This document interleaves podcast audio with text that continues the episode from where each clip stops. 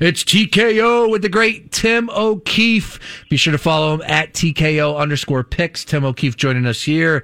We're going to go around the world, a little NBA, a little Major League Baseball, revisit some plays. But first of all, Tim, great to have you here on Thursday at five o'clock, my friend. Number two is I understand that you are inching a little bit closer to, towards pick 100 for PhillyUmpster.com. And, uh, man, am I mistaken on 58%? 56 and 41 right now with the record. Is that is that correct?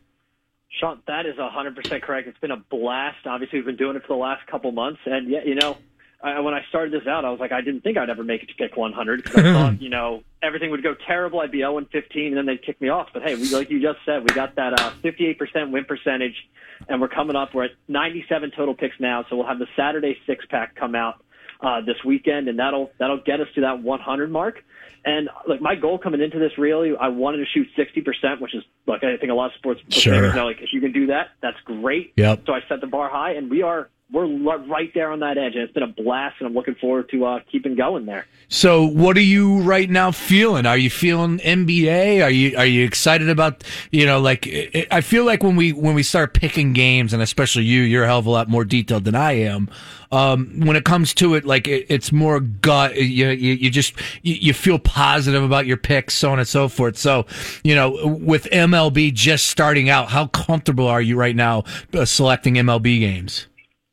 Sure. So you know, it's kind of like you see it's like the new toy in the toy store. Like yep. MLB's back, and you want to get that you get that gut vibe. And obviously, I look, I'm I wasn't the only one. I'm sure a lot of people out there were waiting, like they get that new sport to come back, and you were ready to place those bets. And you're right though, it is tougher because there's so many new variables. The guys have had months off, and you have different teams making trades, and there's just a lot of new variables out there. So I'm still definitely comfortable making MLB picks. I'll be honest. I've had some luck, luck or success early on with MLB, NBA, though, you're more in the midst of the season. You get a better sense. You know what teams are. You can establish more trends. So the data side of it is going to be, it's going to be a little easier with NBA to start until we can really establish some of these new teams with MLB. What I would say, I guess, for anyone out there who's betting MLB, and this is really goes for a lot of sports out there, um, and I've heard this stat for MLB and football specifically, is early in the season, like just like I just said, there's a lot of new teams, a lot of new faces, and guys have had months off to either get better or get worse underdogs early in the season you usually get a little more value on because teams are the, the odds makers are one overestimating how good the favorites are going to be, two maybe underestimating how good those underdogs are going to be. So there's usually some value early on with those specifically with baseball and football. I know we're months away from football, so that's one thing that I've kept my eye on for baseball. But again, data wise, NBA right now is going to be if I'm just looking analytics at it. NBA is going to be easier. That doesn't mean that you won't see several MLB plays this weekend, but data side of me is loving the NBA a little bit more than MLB right now. No doubt. We're talking to Tim O'Keefe here uh, at TKO underscore picks is where you can find him on socials. One thing I do know from MLB opening weekend, first series, dogs were barking 25 and 18 and uh, specifically the underdogs between plus 100 and plus 110 they were 11 and 2 over the opening weekend. So that's interesting. But i don't foresee that being the the move for you know over the next couple weeks. I just think that that was the opening weekend feel. Uh, but still everybody's yeah. everybody's firing on it. It's great to have baseball back. The phillies were the last undefeated team in mlb which is just something that just blows my mind. But uh, a lot of fun to be able to watch mlb and and i'm also seeing a lot of people talk about first five. Are you dabbling in the early innings versus going full game, or what are you seeing right now as far as MLB? Sure. So generally, I'm a full game guy. I know there's a lot of value in those first five, but I think the first five value comes in because you know the starting pitchers, right? Each night you get the bullpens come into when one, when are they going to come into the game?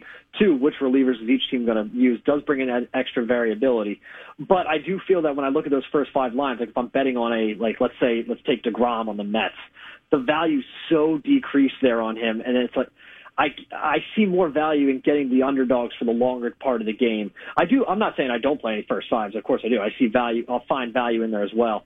I'm generally more of a full game total and uh, money line guy, But obviously, look, hey, every better has their different trends. That's what I do. It doesn't mean it's right or wrong specifically there if you use the right analytics to find the answer. No doubt. All right, we're talking to Tim O'Keefe, TKO underscore picks on social media where you can find him. Read him at phillyupshire.com. Hear him every Thursday here on The Gambler. Uh, most of the baseball is day games again today, Tim. We got two games coming up here at 7.07 and 8.10 p.m. this evening. I'll update the live action and some of the final scores from earlier in the day a little bit later in this hour. Uh, but there's two games, as I pointed out, 707 and 810. And you said you have a play in the Oakland A's Houston Astros game. Really good series, both pretty good teams. Uh, on the mound, Javier for the Astros and Irvin on the mound for the A's. Right now, DK Sportsbook Houston opened up at minus 169, now down to minus 155. On the flip side, the total went up from nine and a half up to 10. Your opinion on this game is what, though, Tim? Yeah, so so when I look at the A's right now, if I'm an A's fan, I am I am a little terrified. Obviously, they're they've always been the lower budget team, but they've usually found a way to like make up for the players that lost in free agency. And they lost Marcus Semien in the off season and some other other pieces that left the uh, left Oakland Coliseum. And it, all of a sudden, it seems like the wheels fell off, right? Because they got their first win of the season last night in extra innings against the Dodgers, and really they should have lost the game. To their credit, they they scored in the last inning on a blown save by Kenley Jansen for the Dodgers, but they are they were very close to being still defeated coming into the second week of the season. Go, before that, their closest loss was by four runs. So that means until last night, the closest they came was losing by four runs, and the other losses they had were by seven plus. So they they haven't just been losing; they've been getting blown out. They're now coming back in facing the Astros, who were the team that did a lot of those blowouts in the early the first series of the year. So now they're matching up with them again.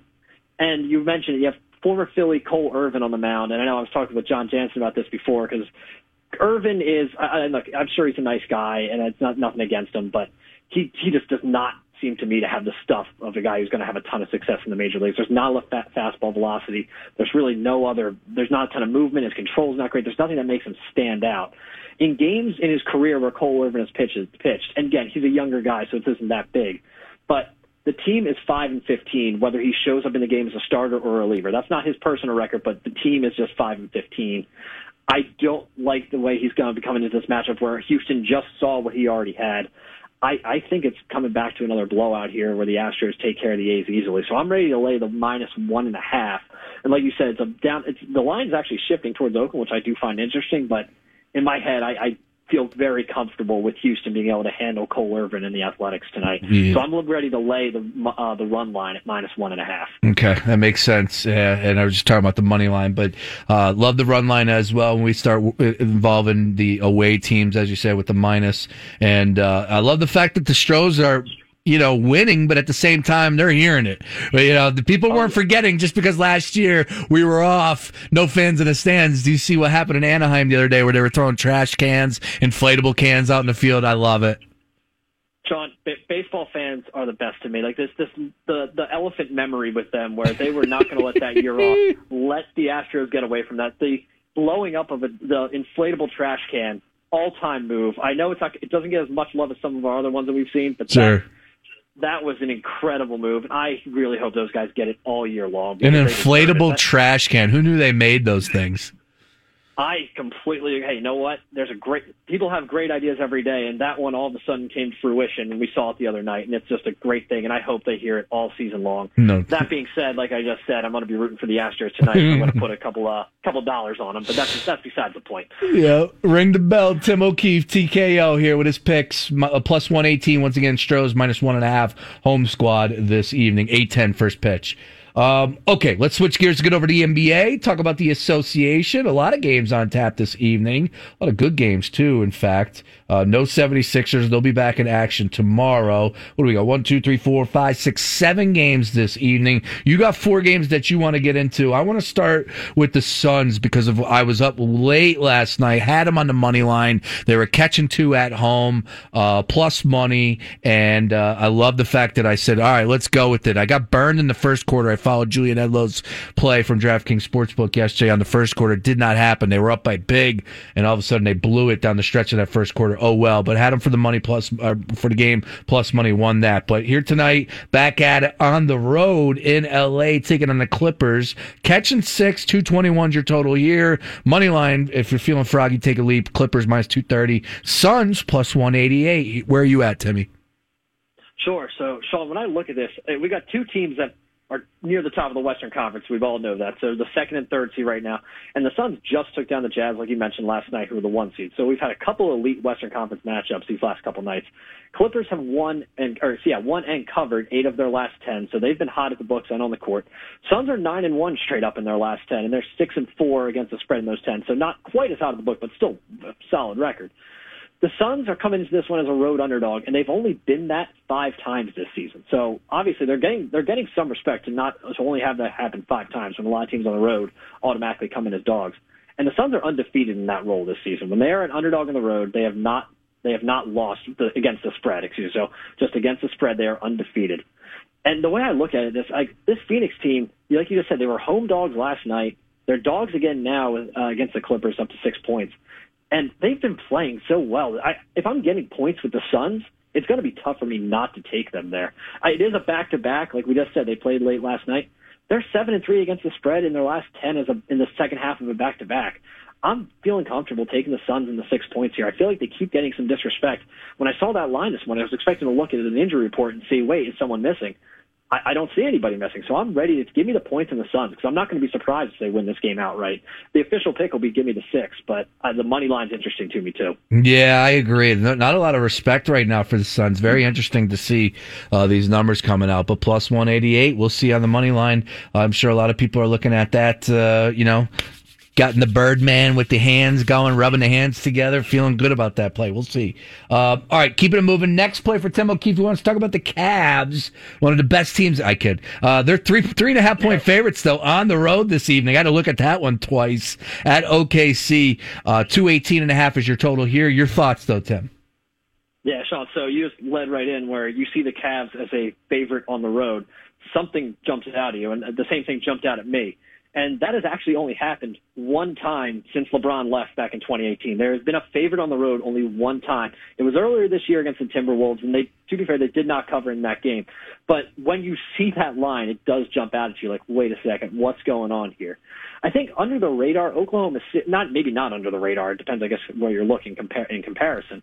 Oklahoma City to me is clearly in a tank mode. I know the Magic we spoke about like last couple of weeks with the trade deadline. They clearly just trade everyone away.